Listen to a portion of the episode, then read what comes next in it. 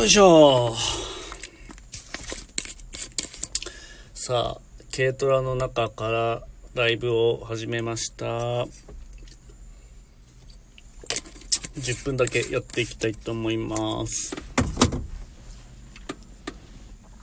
えー7時8分なんで、7時18分までで打ち切りにしたいと思います。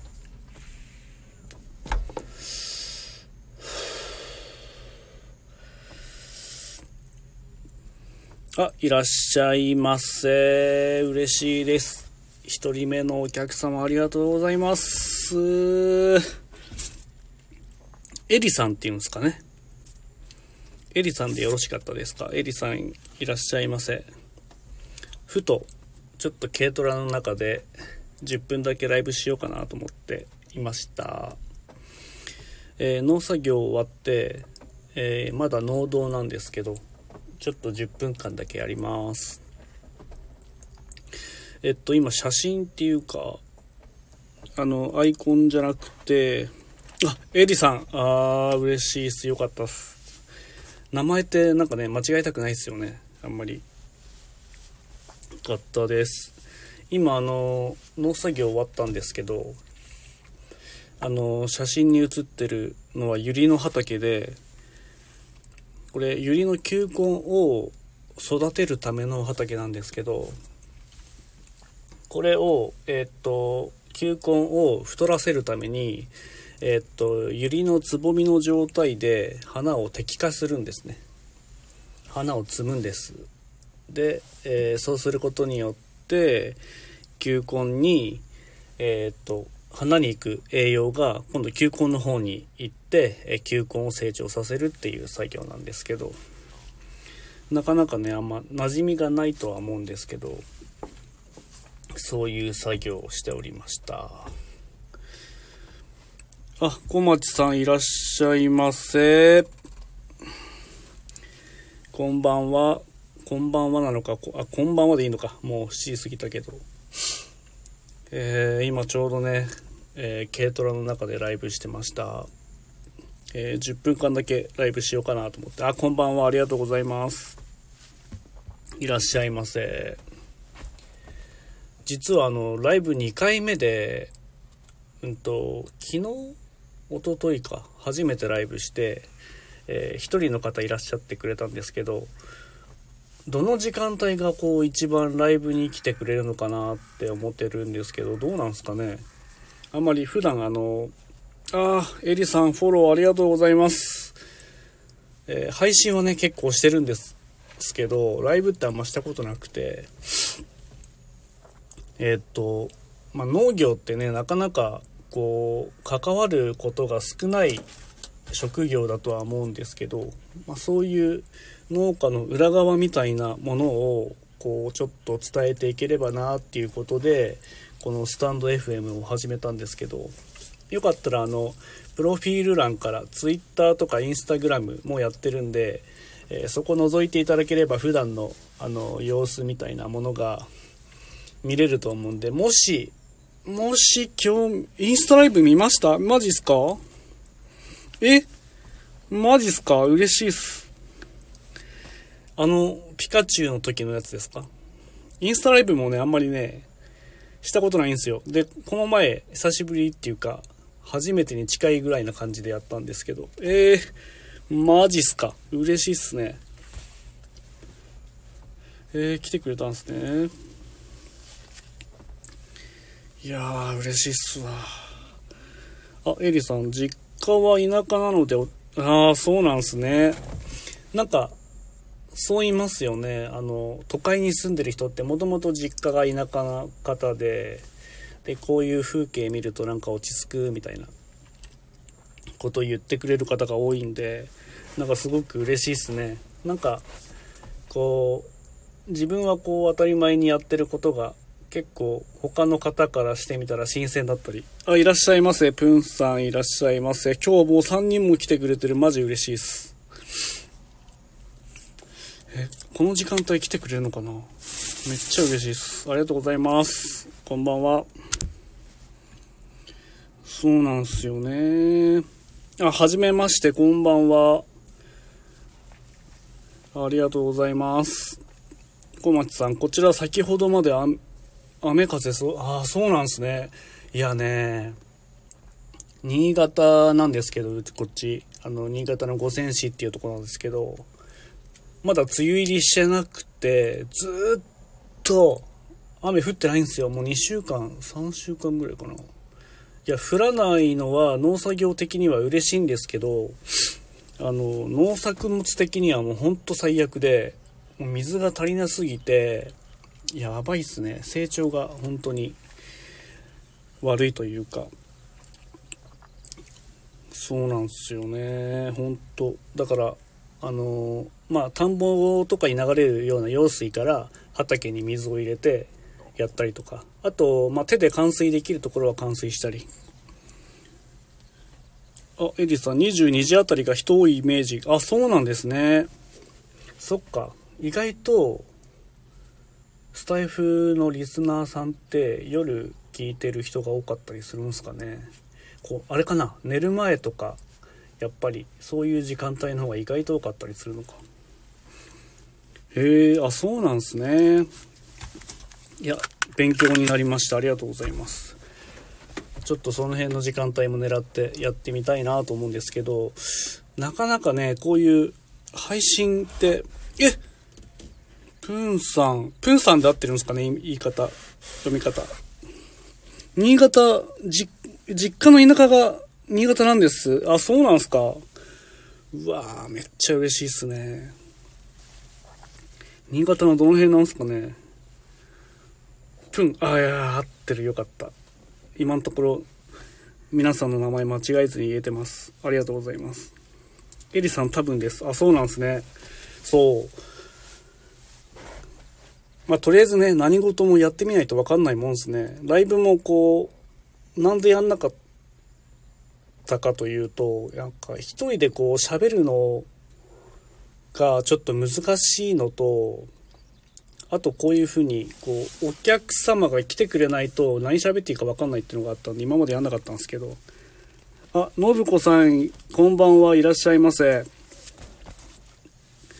初めてですね。初めてっていうか、ライブするのも少ないんで、初めてのお客様ばっかりありがとうございます。プンさん、柏崎市で、あ、へえ、石地海岸の近く、へえ。あ、そうなんすね。いいっすね。海が近くて。うちは五泉市なんで、どちらかというと海よりも川が近いんで、子供の頃はよく川に遊びに行ってました。で、まあ海も行くんですけど、行くとしたら柴田の方とかですかね。藤塚浜とか、あと小針浜とか、そっちの方です。お邪魔します。あありがとうございます。信子さん。そうなんですよ。今ね、農作業終わって、軽トラの中で、ちょっと涼みながらライブをしてます。そうなんすね。いや、今日もね、めちゃくちゃ暑かったんすよね。でもね、ちょっと風があったんで、まだ作業はしやすかったんですけど、最近の、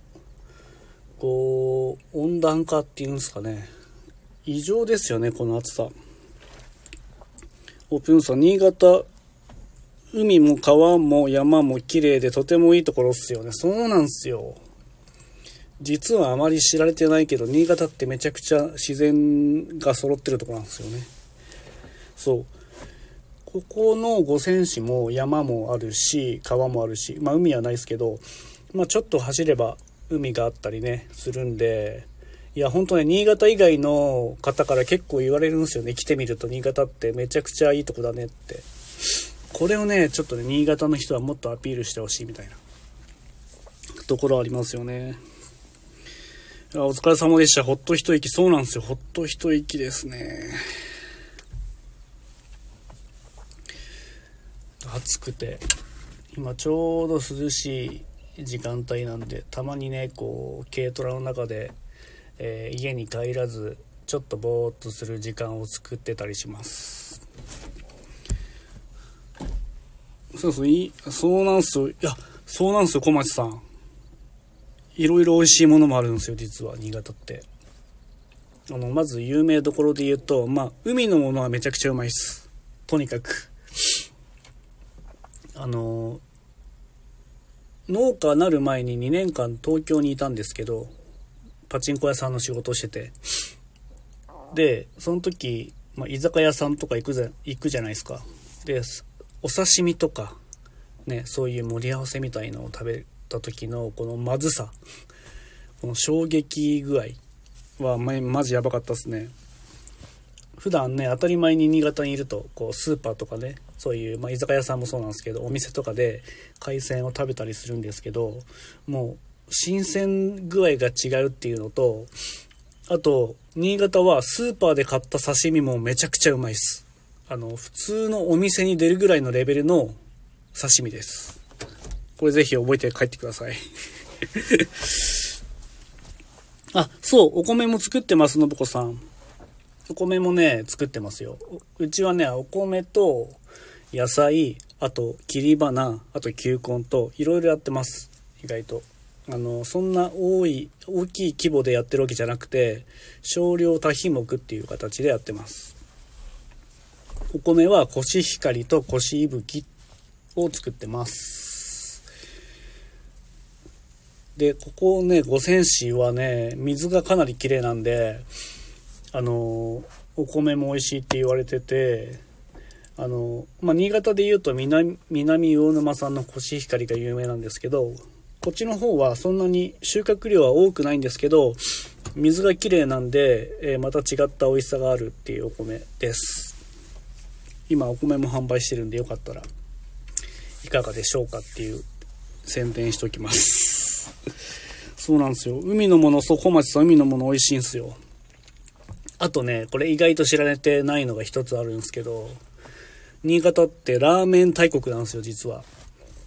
これも覚えて帰っていただきたい。いろんなこうラーメンがあるんですけど、結構有名どころで言うと、えっと、背脂ラーメンっていうのがあるんですけど、まあ、三条と燕地区っていうところが発祥で、えー、背脂系のラーメンと、あと長岡まあ、長岡花火とかで有名な長岡で、生姜醤油ラーメンっていう、多分ね、東京の方行くと、青島食堂っていうラーメン屋とかも、えー、東京で展開してたりします。はい。ぴょんさん、そうなんですよ。たくさん作られてるんですよ。作られてるっていうか作ってるんですよ。作ってるんで、もう、忙しいっす。忙しいけど楽しんでやってます。はい。そうなんですよ、信子さん。いろいろやってます。いろいろやってて、うちはね、両親が、えー、両親もいて、両親、父親、母親と、あと妻に半日お手伝いしてもらってるっていう感じなんで、人員的には3.5人ぐらいですね。ぐらいな感じで、うちは家族経営でやってます。え小松さん。ポケモンで買ってく、ええー、ごめんなさい。全然、ええー、マジっすか？ありがとうございます。めっちゃ嬉しいじゃないですか。ありがとうございます。あれかな？コシヒカリかな？雪んこ米かな？マジ嬉しいじゃないですか。え、小松さん、ポケモンでしょ？いや、多分ね、ポケマルとかね、EC で買ってくれたお客様は絶対知ってるんで、え小松さんっていう名前で登録したかな？え間違ったらすいません。えー、ありがとうございます。そうなんですね。そう、信子さん、後を継がれたんです。後を継ぎました。後継ぎたっていうかね、あのー、こう、ずっと高校卒業してパチンコ屋さんに就職してで14年ぐらい、えー、ずっとパチ屋で働いてて、まあ、転勤転勤で最後関東の方行ったんですけどやっぱねこう年齢的に今自分38なんですけどこう30歳超えるとやっぱりこう人生についていろいろ考えるじゃないですかあ小松さん狛江か覚えてます狛江変わってくれたんですね。ありがとうございます。そうなんですね。いやいやいやいや、ありがとうございます。そう。でね、38歳なってやっぱ30超えるといろいろ人生について考えることがあってこうねずっとパチンコ屋さんにいてこういう転勤転勤でで単身赴任で東京行ってたんですけどで子供の顔も見れず月に1回しか家に帰れずで何のために仕事してんのかなみたいなことを考えてでいろいろその辺から人生について考え始めてである時にえっと、まあ、パチンコ屋さんの同僚の送別会の時にうちで作ってる花を渡した時に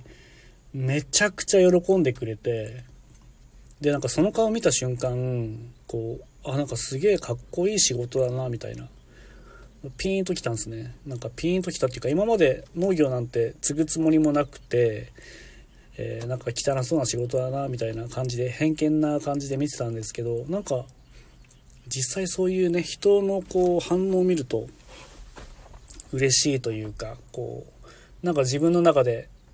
弾けたんですねなんかね。でそれで心機一転まあうちがもともと農家ってこともあったんで、えー、まあ後を継いだみたいな形にはなりますけどなんでなんか人って分かんないっすよね。こうどこのタイミングでこう人生変わるかみたいな。ものが人それぞれあると思うんでなんかね自分のその転機となるところはその部分でしたね。そうなんですね小町さんありがとうございます。狛江ね本当はねあんまりこう販売したくないってのもあったんですよ正直。狛江ってやっぱり、えー、ねやっぱり新米とか今年度のお米に比べてこうやっぱどうしても鮮度が落ちる部分もあるんで、こう、販売するのってどうかなと思ったんですけど、でももしかしたら、えー、うちもね、あの、まだ米、米がある時は米食べてるんで、美味しくまだ食べれてるんで、まあその中でもしかしたらそういうね、少し値段がリーズナブルで求めてくれるお客様がいるかもしれないってことで出したんですけど、いや、小松さんまさか買ってくれたお客様だったとは嬉しいですね。そうなんですよ。そういう裏側がねちょっとあってうんいろいろこうやっぱり商品を出品するのもすごく考えてでもやってみなきゃわからないとか出してみないとわかんないっていうのがあって一回出して、まあ、買っていただけるお客様もいたと。でそれが小町さんだったと。めっちゃ嬉しいっす。ありがとうございます。いや、今日4人も来てくれてすっげえ嬉しいっす。いやーしかもまだ4人の方帰ってないっていう嬉しさ。やばいっすね。そうなんですよ、信子さん。そういう天気があって、ね。そうなんですよ。コマさんにありがとうございますと言われたお声から嬉しさが感じられましたよそうなんです。やっぱね、嬉しいんすよ。あのー、今までね、こう、パチンコ屋さんで働いてると、まあ、お客さんともこういう風にコミュニケーション取ったりするんですけど、やっぱり、パチンコ屋さんってこう、台の説明だったり、また、あのー、なんていうんですかね、こう、世間話みたいなこともしたりするんですけど、やっぱりこう、実際に自分が作ったこう物をお客様に買ってもらってでダイレクトにそういうお客様から声とかあとメッセージをいただくってこれほど嬉しいことはないんすよ。そうなんですよ。スタイフでまさかの出会いですね。そうなんですよプンさん。でスタイフを聞いてくれてるってやっぱ嬉しいっすね。すいません。あの、全然こう、人の名前とか覚えれないっていうのは、これもかなり自分の中で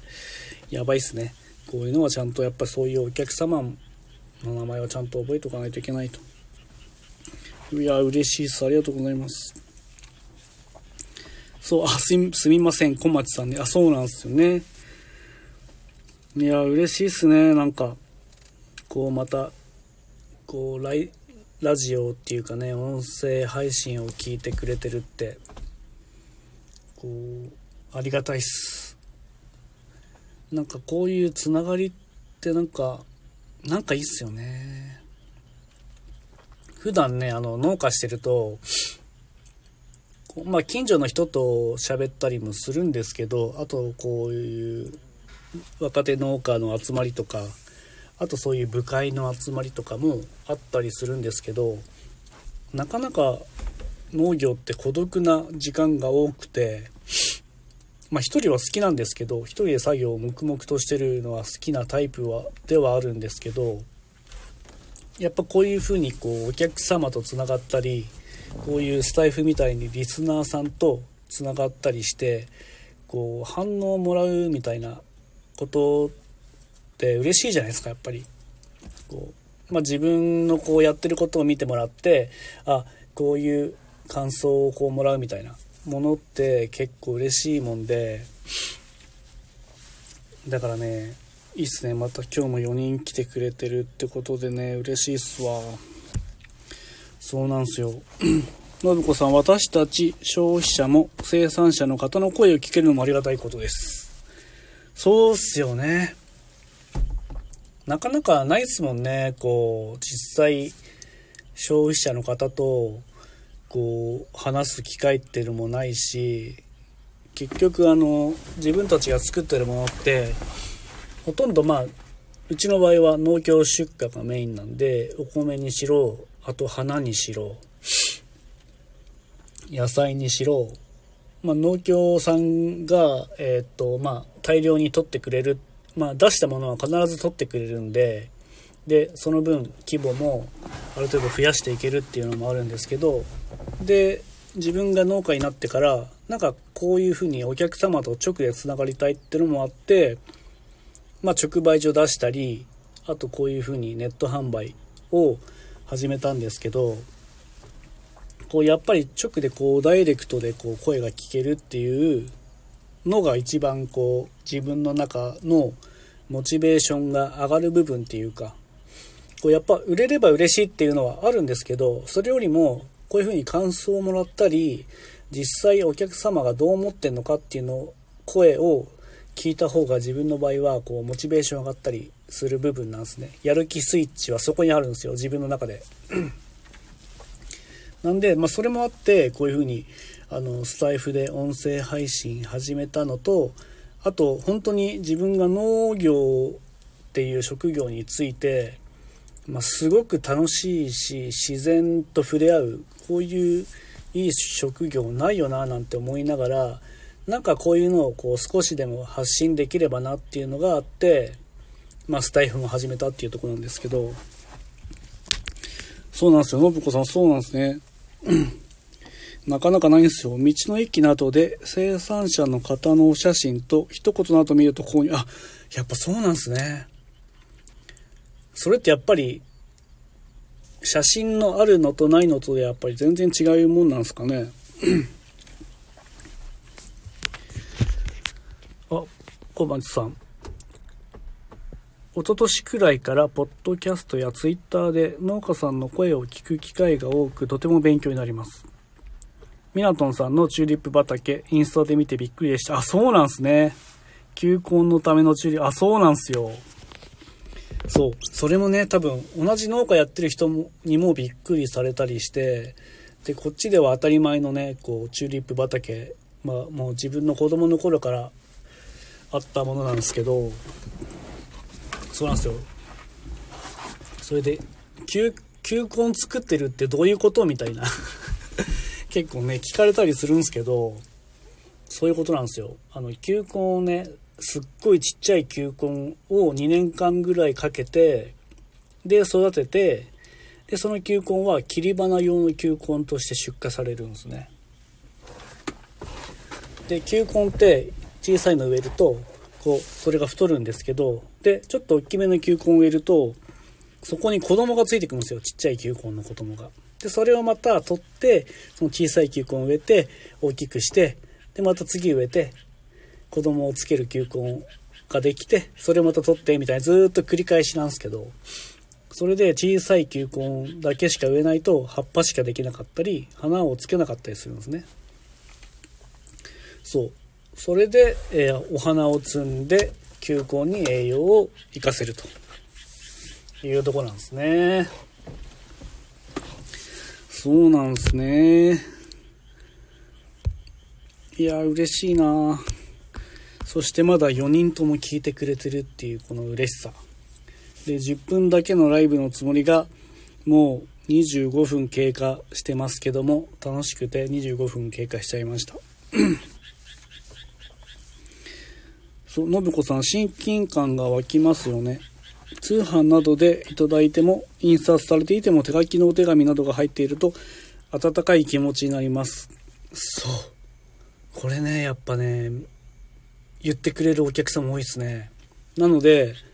自分もこう販売するときは、なるべく手書きのメッセージはつけるようにしてます。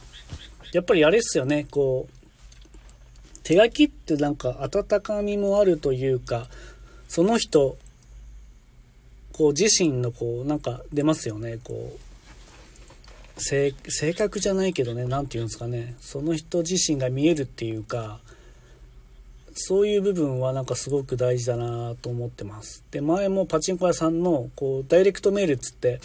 こう会員のお客様に、えー、はがきをこう、案内のはがきを送ったりするんですけど、そこでもね、手書きを取り入れてました、うちでは。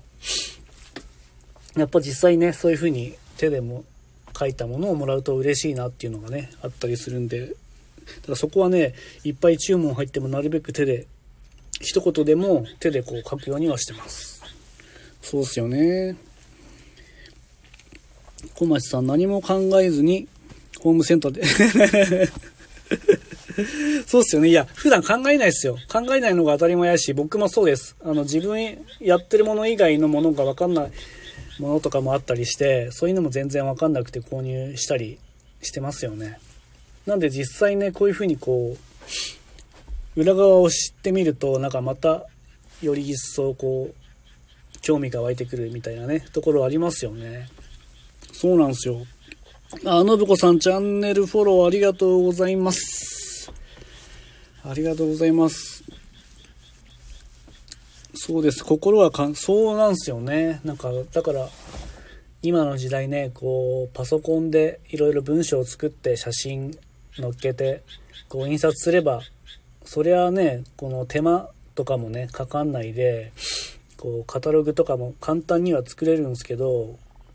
やっぱこう古き良きやり方みたいなものって大事な部分もあったりするなってふうにすごく思いますやっぱりこうねこう、まあ、実際顔が見えるっていうのも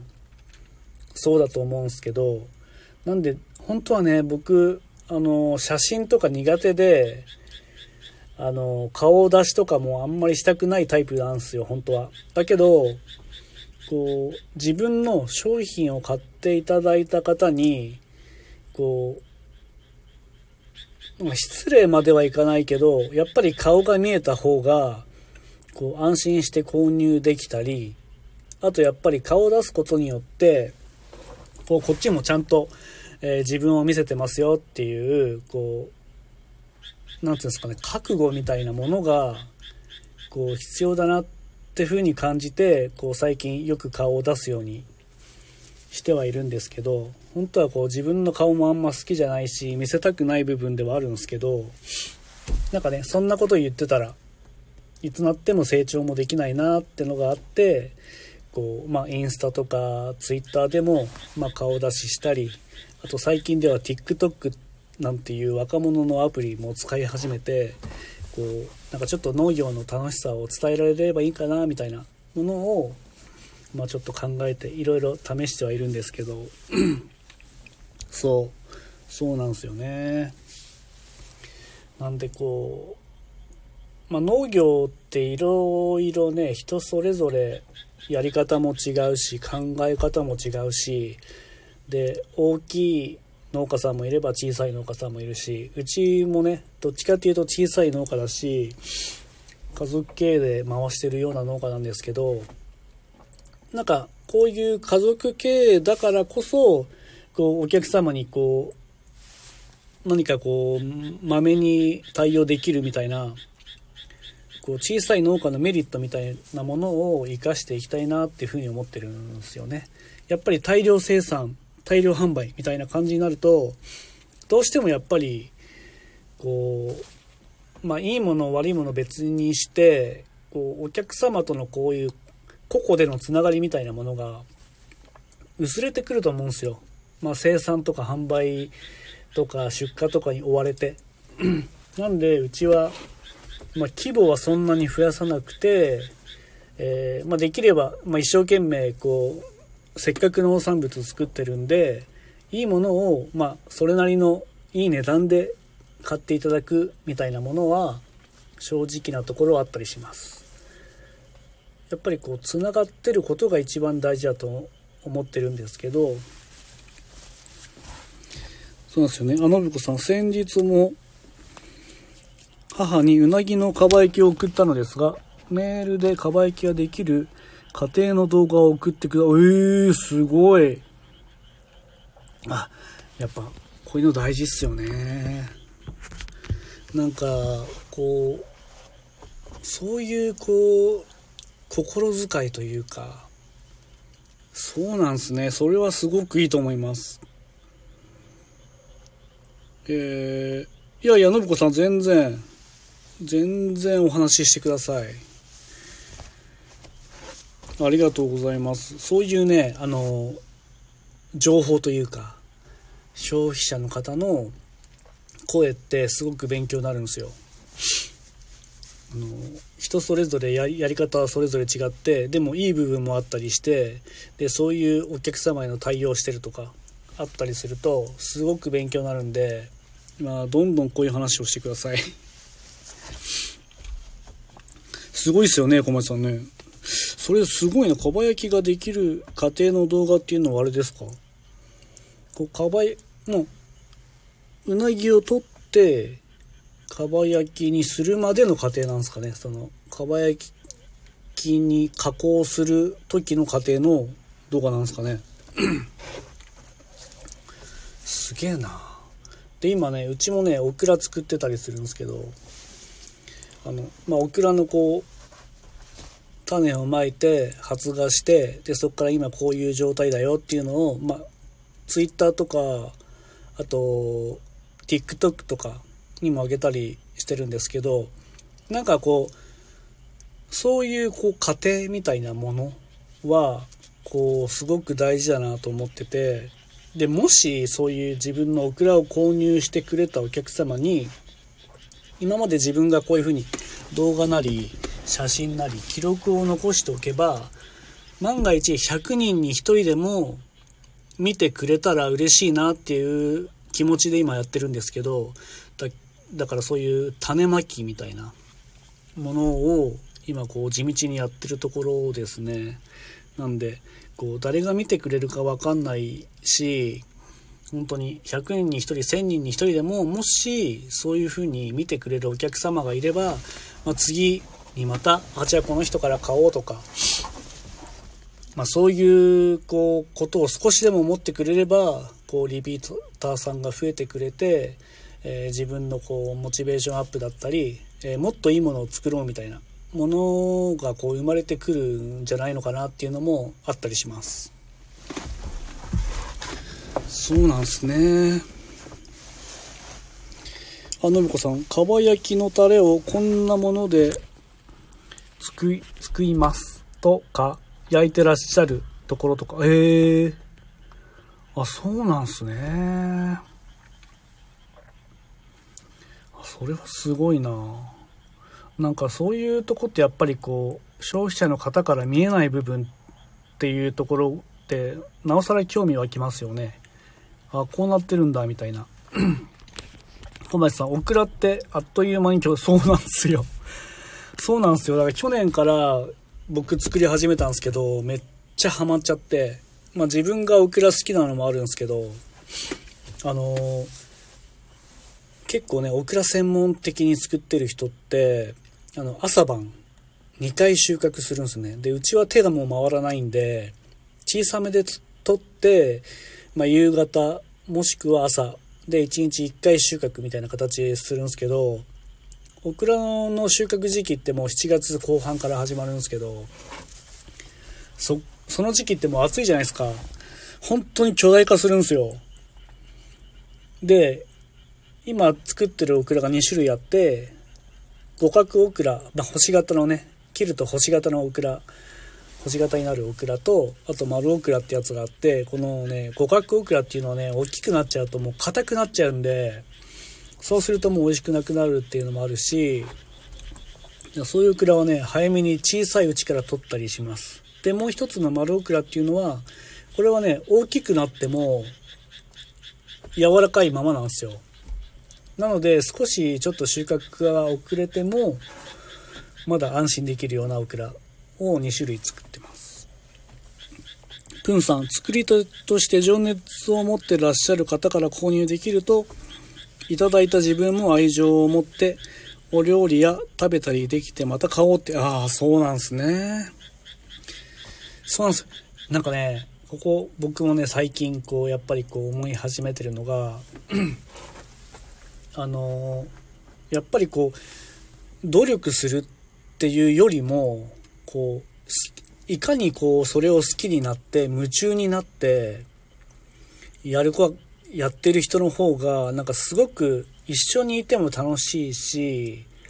こう見てる方も応援したくなるみたいな気持ちはあるんですよね。で自分もやっぱそういう人についていきたいってのもあるしどちらかというともうずっとガチムチでこう勉強したりもう辛いけど頑張ろうみたいな人をは確かにそれもすごく大事だとは思うんですけどもう夢中になってる人にはやっぱかなわないですよね。やっぱそこが情熱につながってんのかなと思います。で僕も本当に農家始めてまあいろいろやってるんですけど確かに辛いことはねあります。ありますけどこういかに楽しんでいかにそれに対して夢中になれるかっていうのはこうまあ思っててもできない部分であるんですけど僕はこう以前のパチンコ屋さんよりも、まあ、農業に対してそういうスキー度が全然今違いますね。めちゃくちゃ楽しいしなんかこういう自然でやることをもっとこう伝えられたらなっていうのがあったりします。エリさん虫の声が夏って感じがしていいですそうそうでしょう。今ねちょうどこうねカエルの音とねこう、まあ、スズムシじゃないのか。このね虫の音。この時間帯になるとね鳴るんすよ。でここでまた軽トラにね座ってねちょっとね一人の時間を過ごしてたりします。プンさんオクラってそんなに成長すごいそうなんすよ。すごいんすよ。あのねななんつうんですかねこう作ってると分かるんですけど本当にねまあ気温が高いってのもあるんですけどで途中でね雨降ったりするとなおさら伸びますねめちゃくちゃ。やっぱ作物って水もらうと一気に成長するんで一日ほったらかしにしとくともう大変なことになります。これがまたオクラの大変なところでオクラ収穫時期が来るとやっぱり家から離れられないっていうのはこうどっかね旅行行ったりとかお泊まりができないっていうのがまあちょっと大変なとこではあるんですけど まあそういうオクラはまあ大変な作物なんですけどやっぱり夏場って結構需要があったりするんでこう直売所に出しても買ってくれるお客様が多かったりするんで、えー、まあ、自分の中ではこのオクラって、まあ、自分も好きな部分もあるけど需要に対して供給は合ってるなっていうような感じはして今作ってます。信子さんそうカエルのねこのカエルの合唱がねもう始まるんですよ。この夕方になってくると。これはもう田舎でしか味わえないあれですね音だと思います。やばい、もう40分経ちますね。そしてまだ4人いてくれてるっていう。で、コメントも53件もらってるっていうはめちゃくちゃ嬉しいっす。で、何よりね、この嬉しいのがみんなコメントしてくれてるっていうことですね。これ、聞き戦じゃなくて、ちゃんと参加してくれてるっていう嬉しさ。ぬぶこさん、これからますます暑くなるので、お体ご自愛くださいね。ありがとうございます。いや、ほんとね、やっぱり体があってのお仕事なんで休み休み頑張っていきたいなと思ってますよしそろそろ多分帰らないと嫁さんがどこにいたんって多分言ってくると思うんで、そろそろ終わりたいと思います。いや、4人のお客様、信子さん、ぷんさん、えりさん、小町さん、ありがとうございました。ちょっと名残惜しいですけども。ミナトンさん、お腹ペコそう。お腹減っちゃいましたね。今日は何のご飯かわかんないですけど、いっぱい食べたいと思います。いや、プンさん楽しい時間ありがとうございました。ありがとうございました。のぶこさんありがとうございました。小町さん楽しかったです。また今度。はい、ありがとうございます。プンさんお疲れ様でした。ありがとうございました。また、ライブをどこかのタイミングで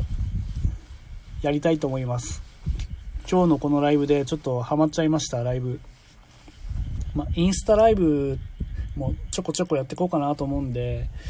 えー、よろしければ、Twitter とかインスタもフォローしていただけると嬉しいです。一応ね、今のところ毎日更新してるんで、あと、農家あるあるっていうのをえー、投稿してるんで、よかったらそちらも見てください。はい、ありがとうございました。プンさんフォローありがとうございます。では、この辺で失礼します。ありがとうございました。